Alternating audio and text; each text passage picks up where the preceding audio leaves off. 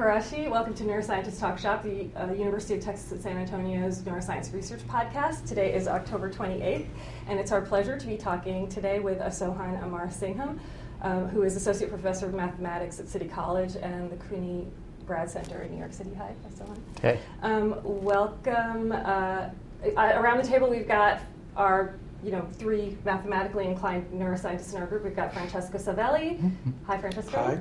We've got Charlie Wilson. Hi. Hey, Charlie. And we've got Todd Troyer. Hello. Hey. So, um, I didn't give your lab an introduction, so I'm just going to say that your work concerns statistical problems in neural coding and computation very generally, um, including questions related um, to large scale neurophysiological data. I'm telling you as if you don't already know, but it's for our listeners. Um, and their implications for understanding um, dynamics and functional properties of neuronal circuits. So, um, so let's, let's just get to it. I, I don't want to stop the momentum here because you guys were already having a great discussion when I, I hit the record button and then stopped everything. So um, I want to start just with this general idea, and you guys run with this. Um, so, uh, just by way of introduction, so much of your work has centered on bearing out um, the limitations of conceptual assumptions, right? Like um, about instantaneous firing rate and its relationship to synchrony and variability. And, and these are things that have been used to understand structure and, and spike train data that is sort of at the basis of all the, the neural coding literature. Um, can you talk to us about this problem? Because you've written about this and it kind of frames a lot of the way you, you, you think about attacking um, conceptual things with statistical tools to bear out um, problems in neuroscience? Um, actually, I'm, so the que- so just repeat the, the could you narrow down the question a little bit? it was Or like- posed, probably. like, well, I basically just I, I, I want to get to this idea of agnosticism. You talked Ah. about agnosticism, and, and, and that's a big word, and it means many Yeah. things, but you mean it in a very specific way in relation to statistical um, analyses of neuronal spike data that has really relied on conceptual assumptions that are not agnostic, that are sort of built on things like Yeah, there's okay. There's right? yeah. I guess the pro- I guess the way where I said it down, the problem is that there's so many different dimensions of that. Um, And so, yeah, I mean, what, what, one thing I was saying when I, when I met with the students is I found that, um, you know, the, the attitude about statistics in, neuros- in like neuroscience, particularly systems neuroscience, which I'm most familiar with, is um, it's um, it's interesting. I think you know it could be described as torture for graduate students a lot of times. You know, and so you know one question is why that is. I mean that kind of it leads into what you're asking about. I think a little bit. And wh- what I mean by that is like you know you look at a neuroscience paper and you know there might be like I don't know 40 different hypothesis tests or something like that in there. Not very well described. It's just like using a parenthetical as if you know what these 40 different tests are. Just an And asterisk P is less than somewhere. 0.03. And, you know, and then the reader just glazes over it. I mean, they're looking at something complete, they're looking for something completely different. And then, but then, not, but there's this performance. That's why it's like torture, because it's like, you've got to put the statistical test in, figure out what it is. And so then you can imagine, you know, the writer, and that's often, you know, it could be, say it's a student, but I didn't mean it that, like, as if they're different classes of neuroscientists. But the writers say, you know, it has to find a test that sounds right, and it's a, that's not really what they're using to think about it, though. You know, they're not really using all the thought that went into statistics to develop these tests. They're just they have their own ways of thinking about it because they don't understand that, and the mapping between that and neuroscience isn't clear. You know, but we we, we have this um, we have this um, you know I guess tradition and culture and this you know of doing these hypotheses tests, and so they have to be in there. But what does it mean? Like you know, Nature Neuroscience um, some years ago, um, I somehow I was the recipient of an email from them about we want to have these checklists now for statistical um, for the reviewers. I don't know what happened to that. I think maybe it's, It's there, there, right? yeah, it's there. And they were like, "Do you have any advice about?" Um, I was just part of a group. It wasn't like particularly for me about how to formulate that. And I was thinking, you know, often when I read a paper, because okay, then I was trained as ma- in math and, and I was supposed to try to be learn statistics, and I was trying to apply to neuroscience. So I was reading these neuroscience papers from the perspective as most students is where you just read the paper, and then these things that we were talking about, uh, the difference between what someone thinks and what the paper says, hadn't dawned on me yet. And so I thought that the goal was okay. Let me look up these tests and figure out why they did this test. And I, what I really found after years of that was like what I'd want the reader, to, the writer, to tell me is, you know, this is the crucial piece of this experiment from the narrative I'm telling, and then and then the, that should be like three or four really carefully chosen statistical analyses. And I'm going to tell you why they're important. And I'm going to tell you what the assumptions are, and I'm going to tell you why those assumptions are relevant to the problem. And then I'd be able to read it and then think about it for myself. But that's not how it works. And I think the way it works is more, it's like we've given up because we know that if we thought about it hard, we wouldn't really find it realistic or something, you know, if we go back into the assumptions. So then we kind of hide behind these. Okay, this is possibly a tertiary. We might be hiding behind hundreds of tests or whatever it is, not hundreds, but um, and we're because we don't want to really focus on the key one and then the problems it raises. Because I think the problems it raises are, you know, what is the right assumptions to make about neural data for the theories we want to test about the brain? Um, and then that leads to the question of agnosticism. I think if you think about it, it seems like we want to be really agnostic. Um, in terms of this question of what assumptions do we make about neural data in order to answer questions about the brain, because the this is one of the most highly designed systems in nature. It seems like. I mean, it's almost like an alien civilization has given us one of their technologies, and we're trying to figure out what it is, and then we treat things as independent and lots of noise, and that's how statistics was built. It was like, let's flip a coin again and again and again, and um, it doesn't seem like it maps well, you know, to. Um, this incredibly designed system that's producing thought. And you know seems to be spiking. That's like all we know about it. Yeah i don't know. That's so that so then when you try to do it seriously where you're like okay let's imagine i was trying to defend my assumptions and doing statistics then I, I ended up working on narrower questions that i could get my hands around but that seemed relevant to neuroscience. But then they, they you know the agnosticism there was minimal assumptions um, and you know how do you make sense of that? And you know that's a lot about what the talk was about. But if you get I mean, a paper yeah. like that if you do if you actually do that if you actually take statistics seriously then you have to like argue and convince your reviewers and stuff about statistics. And a lot of them either don't know and they don't want to they don't do that right unless it's important. But, i mean so they'd rather not have it be important and just have something that they're familiar with yeah. uh, and and go on and say, yeah, yeah, okay, I'm I'm convinced and see your graph and that makes sense and as long as you've done some things and check things off. Well, okay, so this is interesting to think about. Idea. So you guys agree with kind of the story I sketched? Was that would, they, would that be like? Well, yeah, I, I would say there's a, a, little more to it. I mean, you started off by saying that our students consider statistics. No, no, I was said your students. And I uh, teach statistics. oh, okay, all right. I'm teaching right. it right now to the students yeah. who are in that room. So that threw me a little bit off right from the very beginning. But oh, did I say that? Did I say that in the talk? Teaching evaluations are like so, so, so I think the students probably have a hard time giving teaching evaluations that are not categorical because one of the things about biology is that it is categorical. It is not quantitative. So people like to just put things into categories, as you know, just by looking at taxonomy, instead of instead of trying to assign a value to stuff. So one of the problems that biologists have with statistics is that it's sort of a lot of it is continuous and parametric, and it and it needs to be more categorical for them to think. And a lot of times you'll hear people say, "I just don't, I don't see why we need statistics. There were only two outcomes, and it came out this way and not that way." Right. It's not like I had enough. Okay, that, that's what I mean. Is that so? You look for. I think. I think you. So one one implication is like.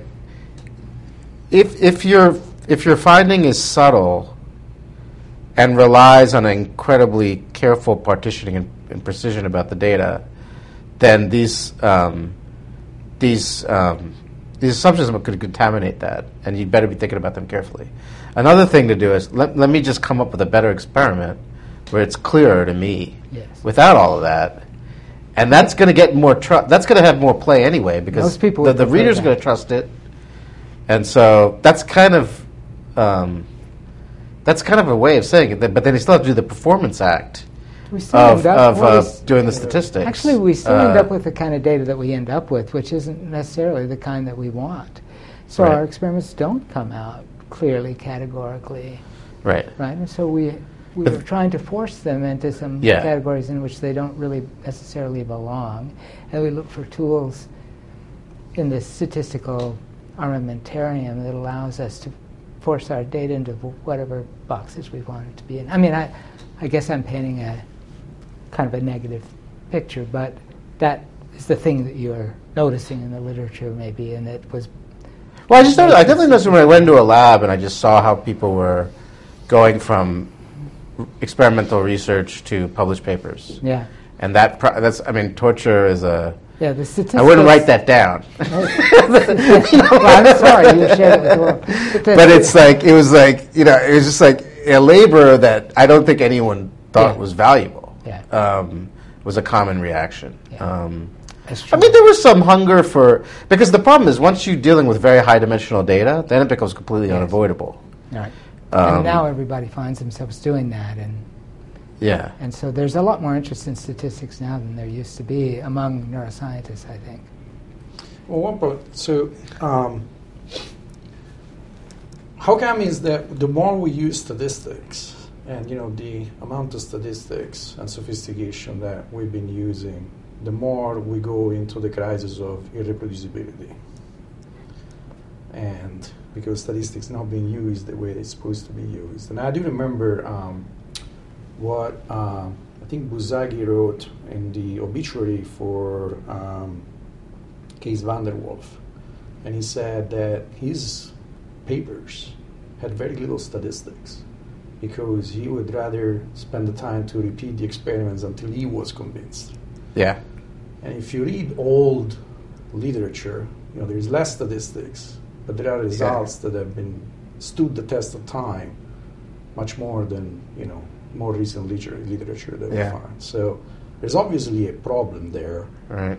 Now, personally, I was always um, so. One thing to appreciate is that what we use in experimental biology is what is called frequentist statistics, and it is Uh-huh. irreconcilable, at least from to some people, including me. You mean just it is normally? irreconcilable with Bayesian statistic, Bayes Right. statistics, which is what we should be using, in my opinion, and in other people's opinion. But if you look at the field of statistics, there is this fight between Yeah. frequentist statistics and Bayesian statistics, which is philosophically irreconcilable. Some people will tell you they are philosophically irreconcilable. I do not believe so, but you know, I'm also not a statistician, so you know, like take everything Yeah. I say with a grain of salt. But um, so there is this problem that you know if you think about frequentist statistics, so all the hypothesis testing. So once you start going hypothesis testing, of course everything becomes a category. It's like yes or no, yes or no, yes or no. Everything becomes binary, and then it get combined like in a sort of Boolean way, which actually denies ever all the assumptions of frequentist statistics. And then um, frequentist statistics is much younger. Like you know, it's probably what 80 years old or something like that, and people think that that's a scientific method and it's just terrible. Okay, so that- that's Bayesian interesting statistics comment. Would you like to? Uh, would you, Laplace. li- would you Yeah, yeah, like I, I, I, uh, could, I, I could thought about this issue. I mean, so one We thing you're pointing to, here. one thing, maybe, uh, one thing you're pointing to is um, uh, statistics is messy, like, meaning like even if you go to the field for recommendations, you don't get a coherent response, right? Yeah. So I remember there was a um, there was an article in Nature. This is you know there, this was all highlighted in um, in this this reproducibility explosion, or that's the word for it. Um, Crisis. crisis Yeah. was, was used. Um, and you know, there's a lot to say about that, and we probably don't want to turn this into a discussion of that because that's the whole thing. But um, you know, I, I remember that there was like so Nature consult, you know, uh, um, asked a bunch of statisticians to give some advice, and And then what I what I noted when I saw that was like there's, there's lots of different advice like how to deal with this problem. So that's one issue. Uh, on the particular the base versus frequentist thing, I think I think that really. So look, what I presented today was all frequentist, right? Um, I would say something about um, it's not so binary because there's this question of p-values, which is not really binary. You have to think through it a little bit what that comes to. But what does the p-value say? Because most people think it's the probability that you know the, the null hypothesis, but It's not really. It's not. Okay, It's so not. yeah, the, the problem is is the p the p-value is hard to understand, but Yeah. it comes from a place. So like, it's not true that they're. I, I wouldn't say it's not true that they're um, irreconcilable, but actually, I think the frequentist is more agnostic. I, I don't think that the reason my stuff was frequentist No, I don't think is is separate. No, no, it is. It was. I was just having frequentist stuff. It, the the reason um, the reason it's frequentist and the reason I was seeking agnosticism are not unrelated. So like, um, so what, in fact, the original Bayesian, like the, if you go back to the first, uh, no, the original frequentist, you go back to like Neyman. If you look in that paper, what he was trying to do uh, this is the one where you get the name wrong and you're embarrassed later. this is the example. Let's say Neyman. It's one of these guys, though. And, um, you know, what he was trying to do is he wanted conclusions that would be valid for all possible priors. So he was thinking about the Bayesian problem, but he didn't want to be, um, he didn't want to choose a prior. He wanted a conclusion like, if you, my reader, have a different prior than me, I want you to agree with me. That's agnosticism, right? Because the, pro- the, the you know, the Bayesian's very compelling from um, it compelling from a um, decision making point of view, right? It's like you cannot be co- a coherent decision maker and not be a Bayesian, right? All that stuff, extremely compelling. Um, but you know, what if you? That's that's just that's one person's consistency. How do you get intersubjective consistency? So you have two different people. So if a drug company gives me its conclusions with its priors, that that doesn't tell me anything. So then then you then it seems like what you need is something that's independent of the prior. That's where the frequentist thing came from. That's the first Neyman frequentist. So that so that ends up. So there's a great paper that I think everyone is, should read about this, which is from Bradley Efron, who's one of the giants in statistics. Um, in the invented the bootstrap. I mean, the number of contributions. National Mental Science was one of the leaders in statistics, which is called "Why Isn't Everyone a Bayesian?" and it's a short opinion piece. It's a classic in statistics. It's like 86, and he's just making some observations. One observation is: look, the the since Savage, the Bayesian view has been um, is dominated theoretical thinking, meaning like there's every as if you read these papers, you're like there's no thing else to do besides Bayesian. Like we're all idiots for not being thinking like Laplace. Basically, as you said, that's the original way of thinking, right? So like, um, and he said, well, but then if you look at the literature, like biology, like everyone's using frequentist. It's. Why are they doing It's it? easier. No, but he There's gives. a book or recipe, and Yeah. it's easier, and you can just. But he gives these other reasons, like the ones I just mentioned. Like he's saying, no, not everyone's an idiot. He didn't come to that conclusion, Efron. He's like he thinks there's. A, he's saying I think there's a reason that they keep doing it. And but, but anyway, one obvious one that you wouldn't have a qu- quick answer to is what if you disagreed about the prior? But the prior in Bayesian, so the prior becomes less and less important as more data comes in. Oh, but, okay. So that. So, for example, that's this. So okay. just get more data. Yeah. Do what Vanderwolf was doing. Okay. Do more experiments. No, that's It's the like- classic. like that's the like- that's the classic answer. But there's so that that's the part of the Bayesian story, right? Like, oh, the prior doesn't matter because it's, it's swamped by the, the likelihood. But you know, for example, in the stuff I talked about, that wouldn't have happened in that inconsistency stuff where things are really non-stationary. I it, the even if unless the prior is right, it's not going to be consistent. But that's because it's not stationary. The system's changing.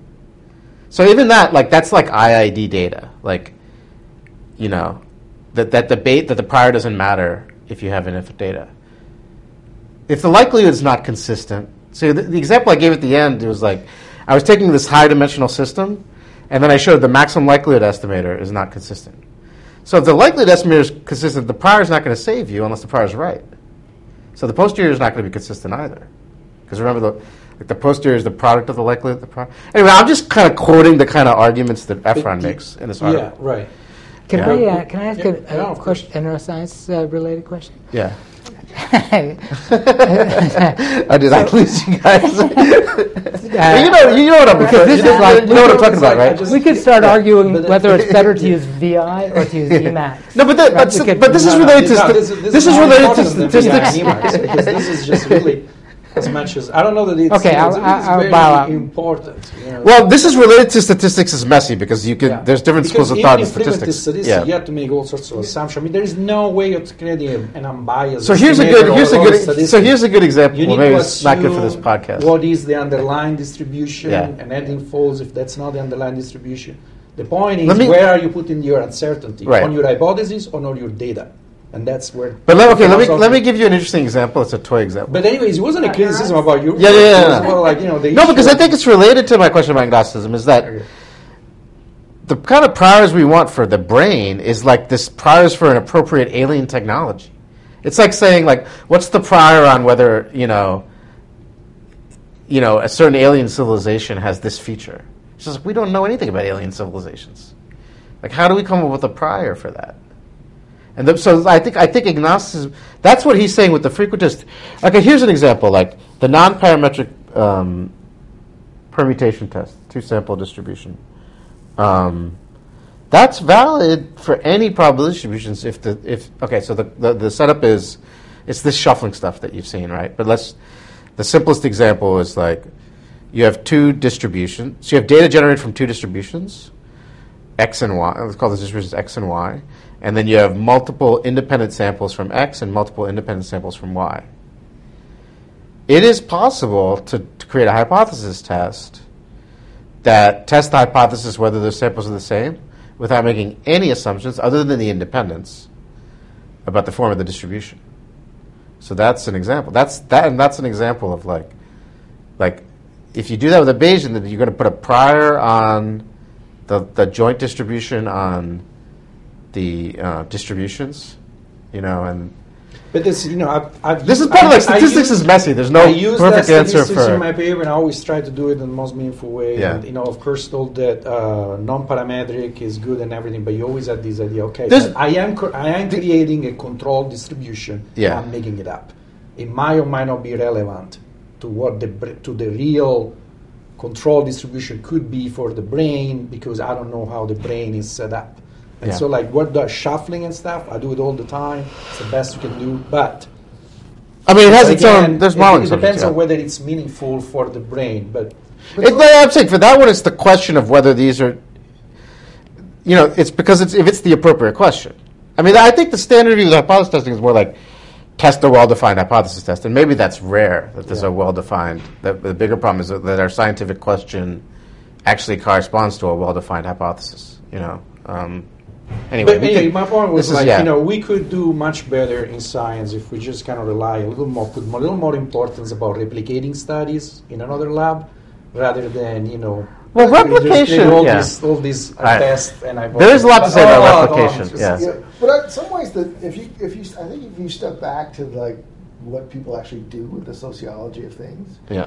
uh, this thing about Bayesian things, oh well, you don't know what the priors are, and then you just gather more data. Well, people should gather more data if they can for a lot of the frequentist stuff. When you see p less than 0.0001 or whatever, it's like I don't care if it's like exactly the right test. It's obvious, right? And so Yeah. It, you get as many things that you can if the if the experiment is set up right and the the results are obvious, then you don't have to you Yeah. don't have to make this argument, right? Yeah. And and if it's if it's p like Yeah. you know, 0.04, then you're like I don't know. I, yeah, you can be convinced of data without you know And- gap of the studies. and it's and it's some of it's the same. Also, it's kind of the flip side of the same argument about oh yeah, let's be let's actually check the hypothesis of the uh, of the assumptions of the hypothesis test. Or if you you know if you get a Bayesian thing, well, you actually have to specify your priors, which is also really hard. And then you Yeah. ar- argue about those, and both of them are really checking so that your statistical framework is really kind of matching your your experiment. Um, and that's really hard in either kind of way. And so, yeah, you you'd like it to be easy. So the question is, what do you do? Like, what do you expect when? How, how much do you trust statistics overall, like in papers and stuff like that? Uh, and what's the joint Yeah. acceptable uh, kind of use and care because it's a lot of it's being careful and being even honest about. You could say there's a trend or a statistic. You know, this is significant, but you're Yeah. clear what you're actually testing, and there may be, you know, there may be issues with that test or something. And then if the problem, one of the problems I think is that if statistics get used to be, maybe by students or other people, it's like, well, that tells us where to stop the experiment, right? Like I need to get enough, this enough data. Like even whether that experiment, maybe not you're analyzing that data, but you know you're happy it came out. Like I did, I did ten cells, and you know it's significant. It's close. I'll do two more. Even if you don't do that, That's you still just- are happy that it is, right? You, you have your set up your test, Yeah. and then you're happy that it's that it's significant, and you're good with that. And rather than well, I don't know, that data looks kind of funky. Yeah, it's significant, but uh, I don't know. Yeah, I mean, it's not. It's not like I'm offering an alternative. I mean, Yeah. but it's just an observation that it's a he- for for a lot of the literature. It does seem like it's a headache rather than uh, you know fulfilling this the role that in a, in a vacuum it might have designed been designed to fulfill. Uh, But for people in um, neuroscience, it seems to me that um, they've decided that, as a prior, that the neuron is a little statistical black box that has some probability of firing in any time delta t, Right. and that that probability is modified by some rate function, which is the product of who knows what. Right. And, uh, and so we start with this assumption that the neuron is the statistical black box. And so I was wondering, I was asking Todd earlier today, where did this idea come from? I mean, what, who, who first said that that's how neurons work? Because that's, of course, that's not what most. Yeah, I, the reason, one reason I put those I put those quotes up to that Uh-huh. effect. It just helps to facilitate the discussion. You know, Yeah. it's like well, like, like rather than arguing whether anyone thinks that, well, somebody's written that Uh-huh. at least, and then we could go from there. But I know, I meant to say, I don't know if I said it that I don't. It's not. That's related to this question of not knowing what people really think because What if neurons you need to make you need to publish a paper. You need to make progress, and you know. You, got, you can't just sit around and endlessly debate these foundational issues, you know. Mm-hmm. There definitely You, are people who got- you just have to think- write something and write go down. There definitely are people who think that neurons are deterministic Yeah. machines. But that's what that's what I was saying. Is like I, sometimes I, I, I learn that oh I didn't think so. I often, like I said, I don't think I'm making very profound observations that I wouldn't want to defend. This as some insight that no one else has. It's just, you know, there's also the performance and like it's reasonable. You got you got to go on with the business of the science or whatever, wh- however complicated that is. Um, but sometimes I get confused because I just assume okay they write about the noise in a certain way. I mean, this is probably what you guys are referring to with the, the conversations with Jim Bauer. That, and then, um, you know, I, I know they don't really think that, but this is a way to continue, and let's assume that's the case. Conditionally on that, let me do some research and not worry, like solve that problem every time I have to do anything. Uh, but they don't really believe it. And then I I see in other papers in other settings some com- some stray comment like you think oh they, no they really believe it that um, that there's there's some irreducible noise or the thing is noisy and that's the big problem we have to solve or that there there are multiple neurons all signaling the same thing and someone else is averaging them you know these kinds of ideas Uh-huh. And so yeah I'm, I'm often confused about what the you know the difference between the performance and the true beliefs are too. I mean, in Yeah. terms of these questions.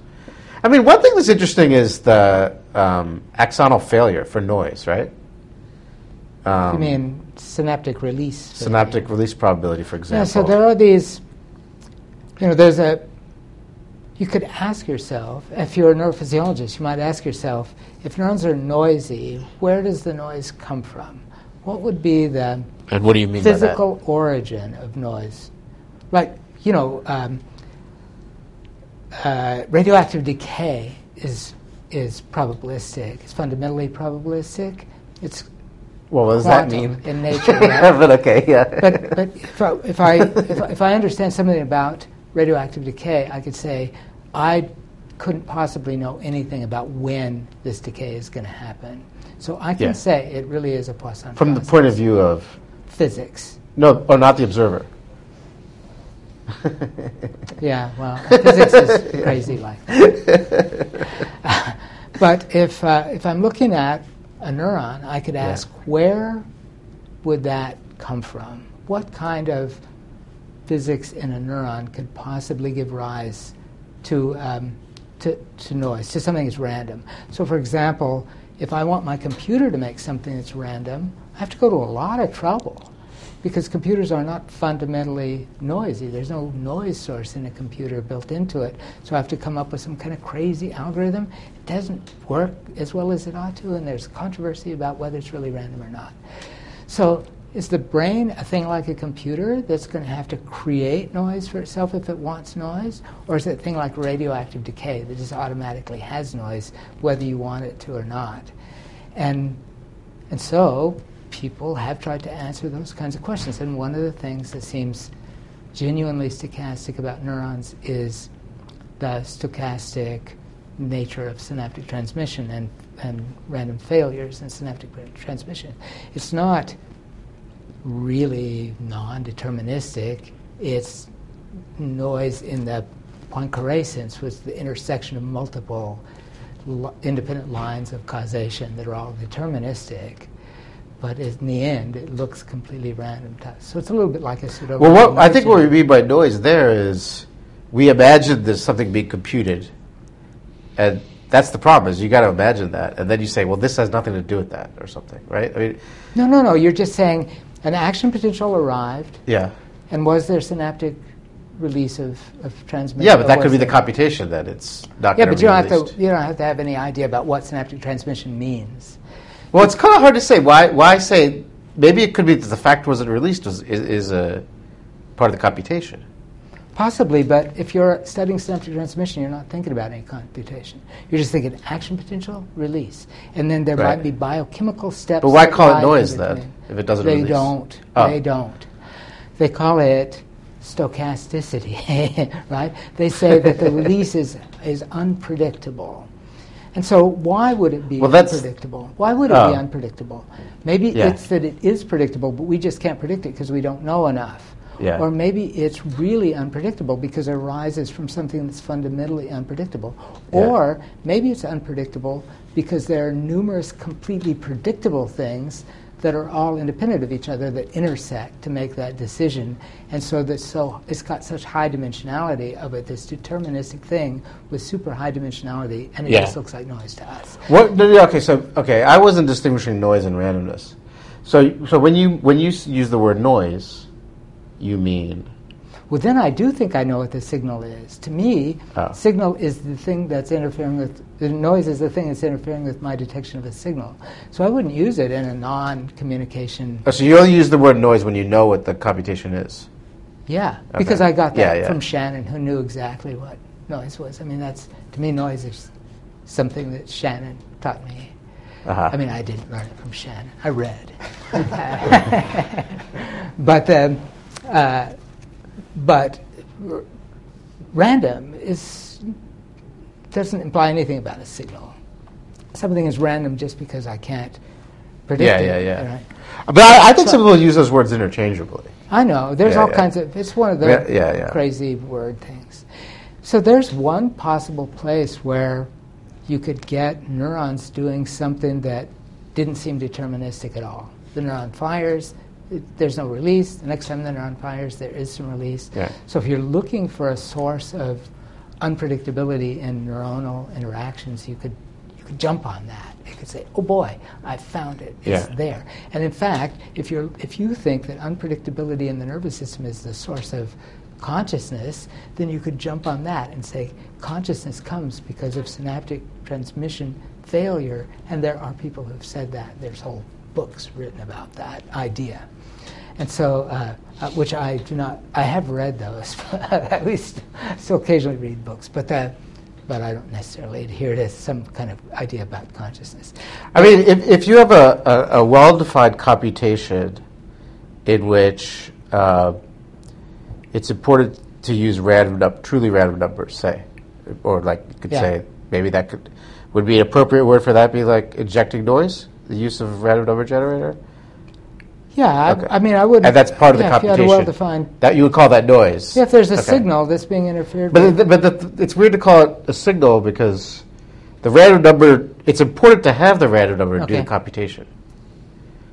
Yeah, so I, I really don't. I Like, here's I an prob- example, like- if you're asking me, would I use the use, would use the word noise there? I would say no. I wouldn't. I just You would use the word noise, yeah, okay. I wouldn't use noise, but I don't mind if somebody. But yeah, it's not like, for example, like like okay, a simple example: a randomized control trial.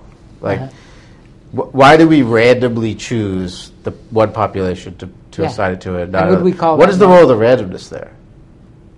Yeah, would you call that noise? I wouldn't really. Uh, I, I guess I wouldn't. Have, I, it wouldn't surprise me if someone called that noise. Uh, I wouldn't take it for granted that it, that it wasn't the meaning of the word noise if someone used Uh. it. Like, Uh. because I would just be confused too often. I think.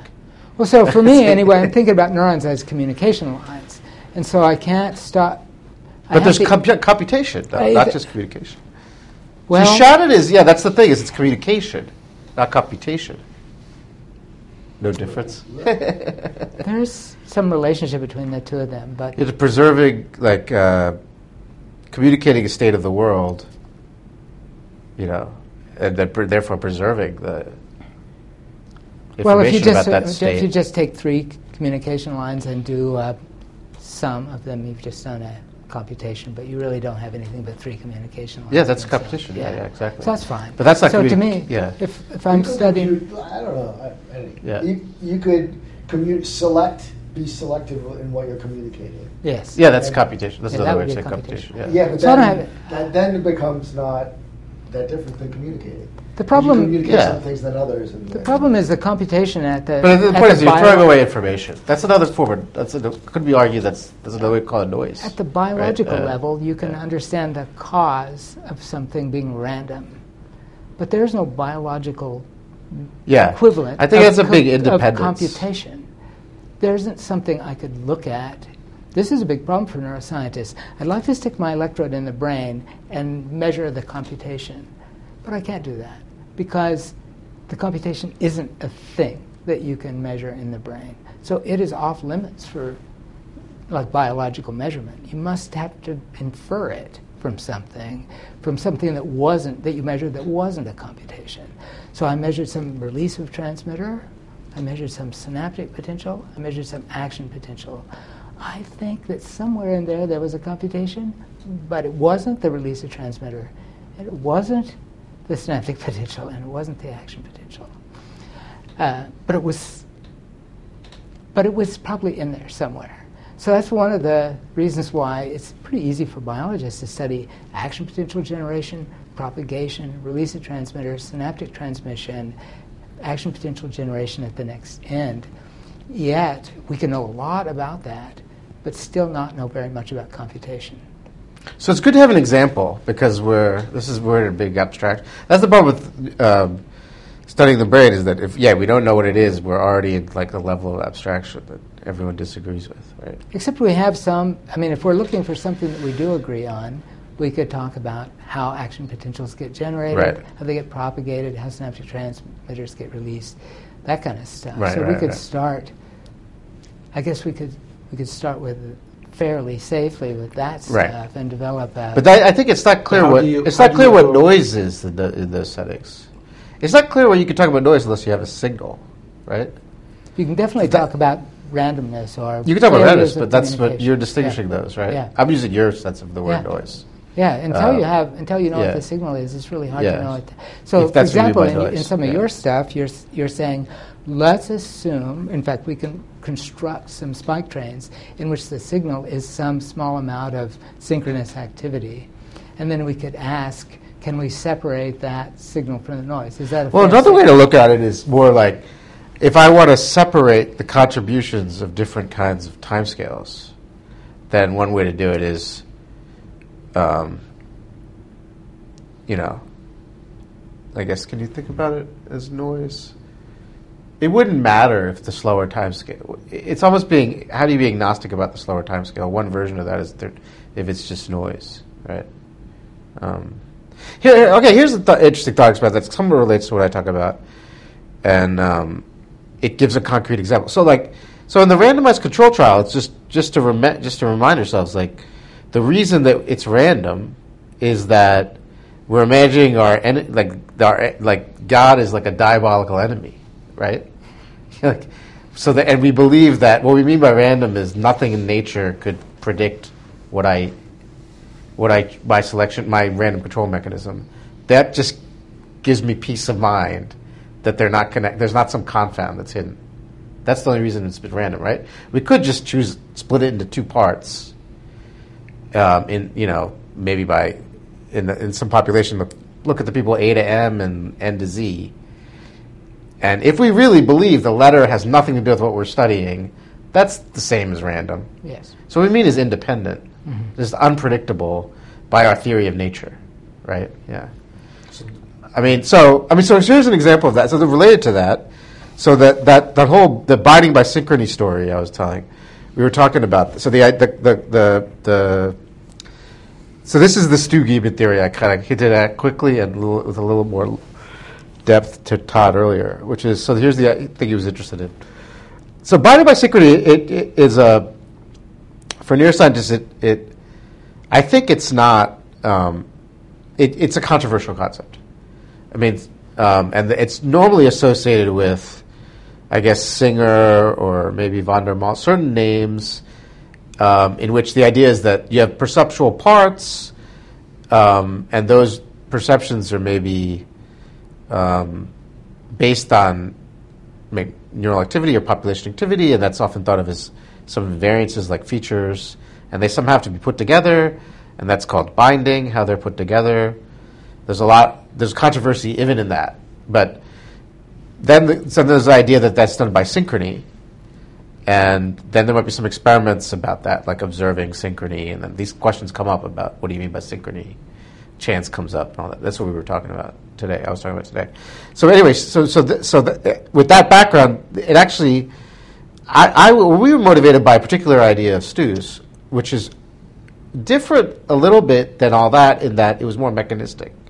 Like his idea, actually, he gave the mechanism for where the synchrony was going to come from, why he was interested in it.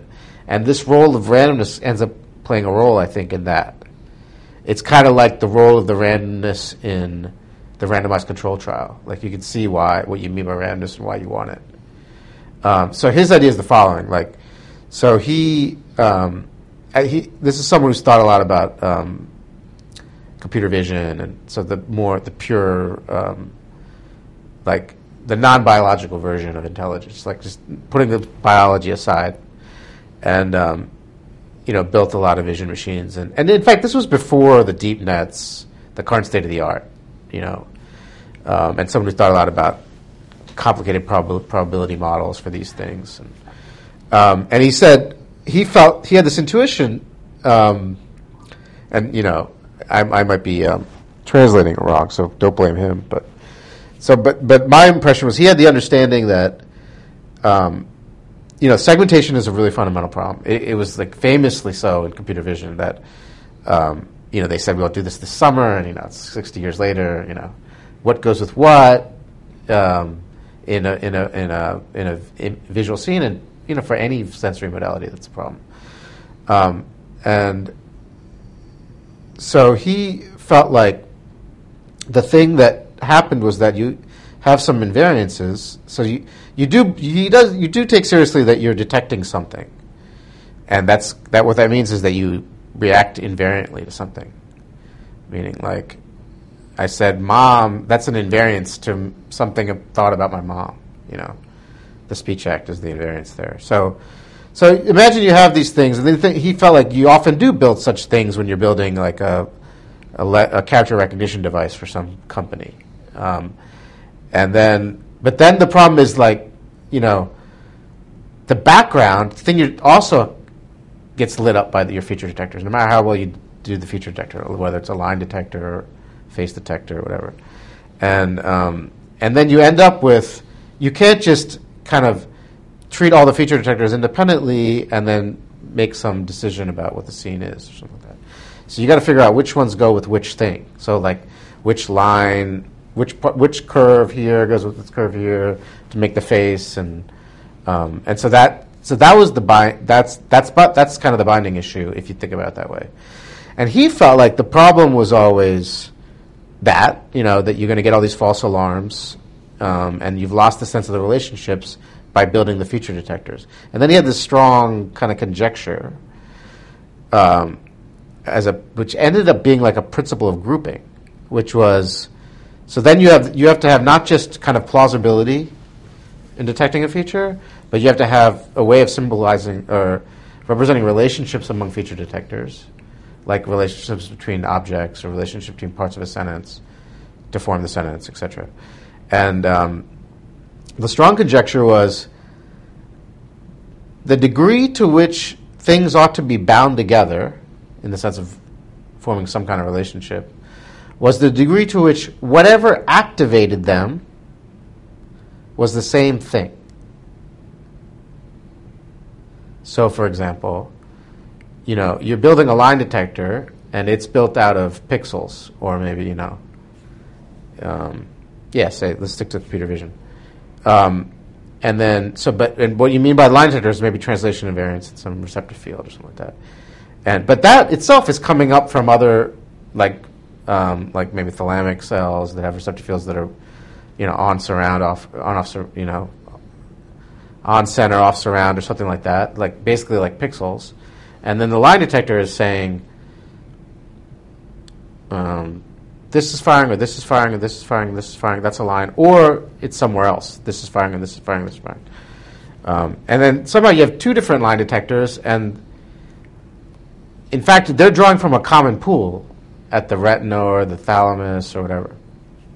And and so he wanted to know whether he wanted to bring those, to bind those together, uh, whether um, they were, um, it was the same stuff. So, for example, you have two different lines. Is it literally the same pixels that they share that's activating them? So that there would be, so if you have two different line detectors, you know, when they share the same stuff, they're like basically overlapping, versus this, they're not overlapping.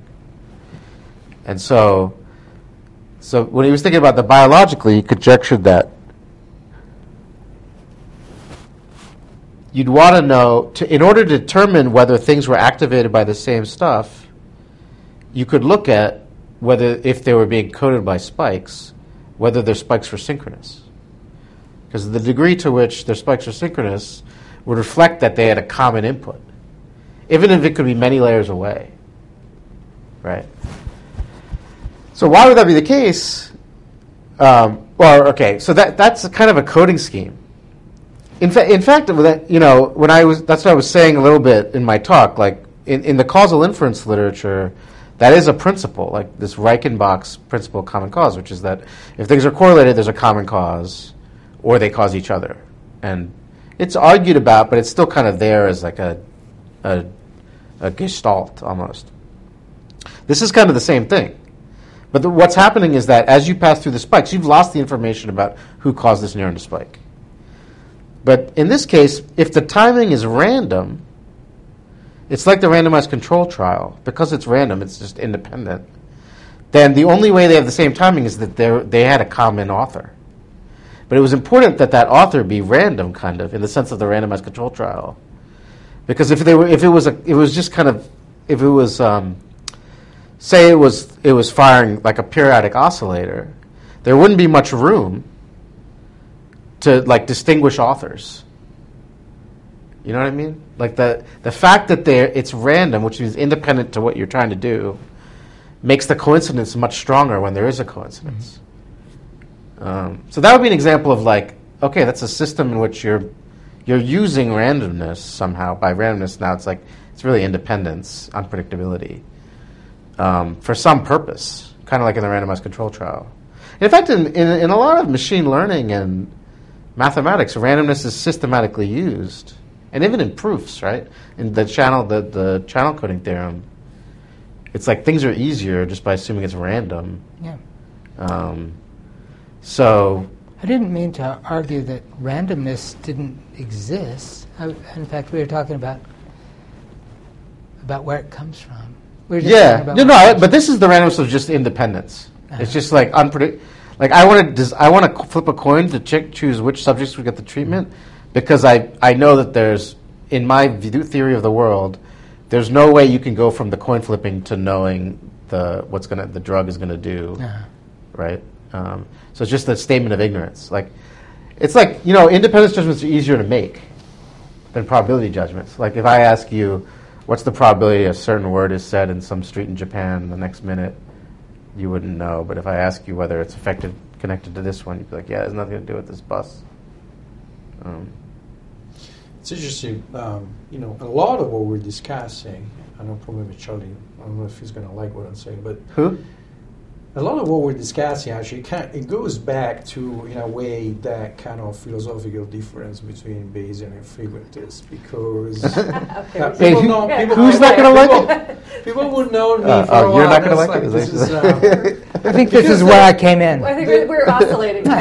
so. the, the fact is like you know where randomness is that's Yeah, actually the yeah. question is like you know for frequentists but you're assuming the reality is, is created by random number generators that are biased that's But you still think that even after that, a Bayesian believes that uncertainty comes from the limits of the human action observation and understanding but then you didn't agree with what I said. uh, Then well, you know, the question is: Is it? It's what Charlie But no, was but saying. is it? Is it a neuron deterministic or not? Where does this randomness comes from? Is it like your measure? You know, people use noise because noise is it your measurement error? Is it like something that you could have deterministic systems that are chaotic and so they look like random, but they're not really random?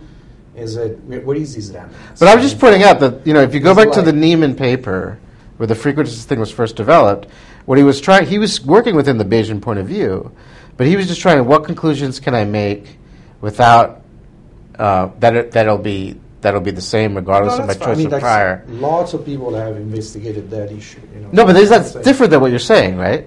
No, it's not all about. say- all he's not assuming there's a random number generator. All I'm saying is that sometimes like these philosophical differences can go a long way to you know just kind of inform the kind of discussion that is going on.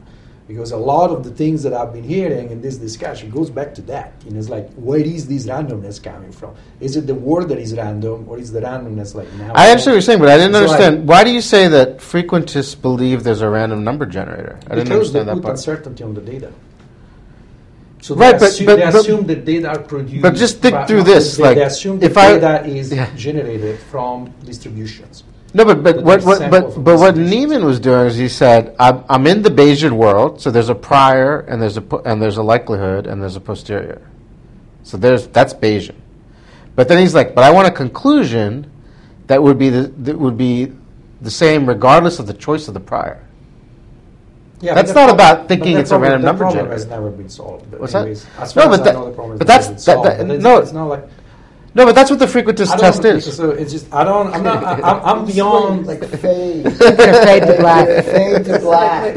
Yeah, I I guess you're right. beyond- We're going in circles. boot We're going in circles. Yeah, yeah. yeah. I am beyond the methodological issue. I was just going to point out that there is still these unresolved problems. Like, where do we think this randomness comes? And depending on where we come, we call it noise or we call it what something else. And with the way we're thinking about the brain, I was thinking about what Charlie was saying about like where is the computation, where is this randomness, where the where the randomness kind of contributes to the competition or not, and and all of that. That really comes down to these ideas like is there randomness in the physical is it like the physical reality created through a random process versus uh, you know that's more like our limits that we see it that way that that's all that's all i wanted to bring back to the Yeah, yeah, I totally- I mean- just saying i don't want to you know like there wasn't really like The source of the but- randomness is, um, I mean, is, um, I mean, the large majority at the time seems to be the lack of knowledge of the agent who is coming up with the probability. So Barlow said, right? Yeah, and Barlow said that. What the what was that quote? So The uh, neuron, it's not the neurons' incompetence; it's the experimental. Yeah, experimentalist ignorance. I don't think that's. I just I'm just saying That that's. would be very Bayesian. I'm just saying that's actually different from. You could do that. You could believe that and do frequentist stuff. That's what Efron's saying in that article.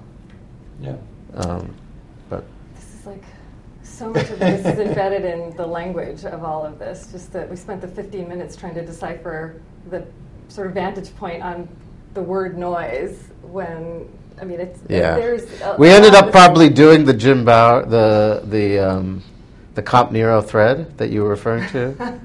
Not That even, was very controversial. Not even got started. That thing has, Francesco's ready to, to keep going. But we, we're going to have to call it because it's late and this was fun Okay. and uh, illuminating. And there's going to be a lot of Wikipedia searches after this, I'm sure, amongst the listeners as well as myself. But thank you for joining us and doing this and playing along. And uh, this has been Neuroscientist Talk Shop.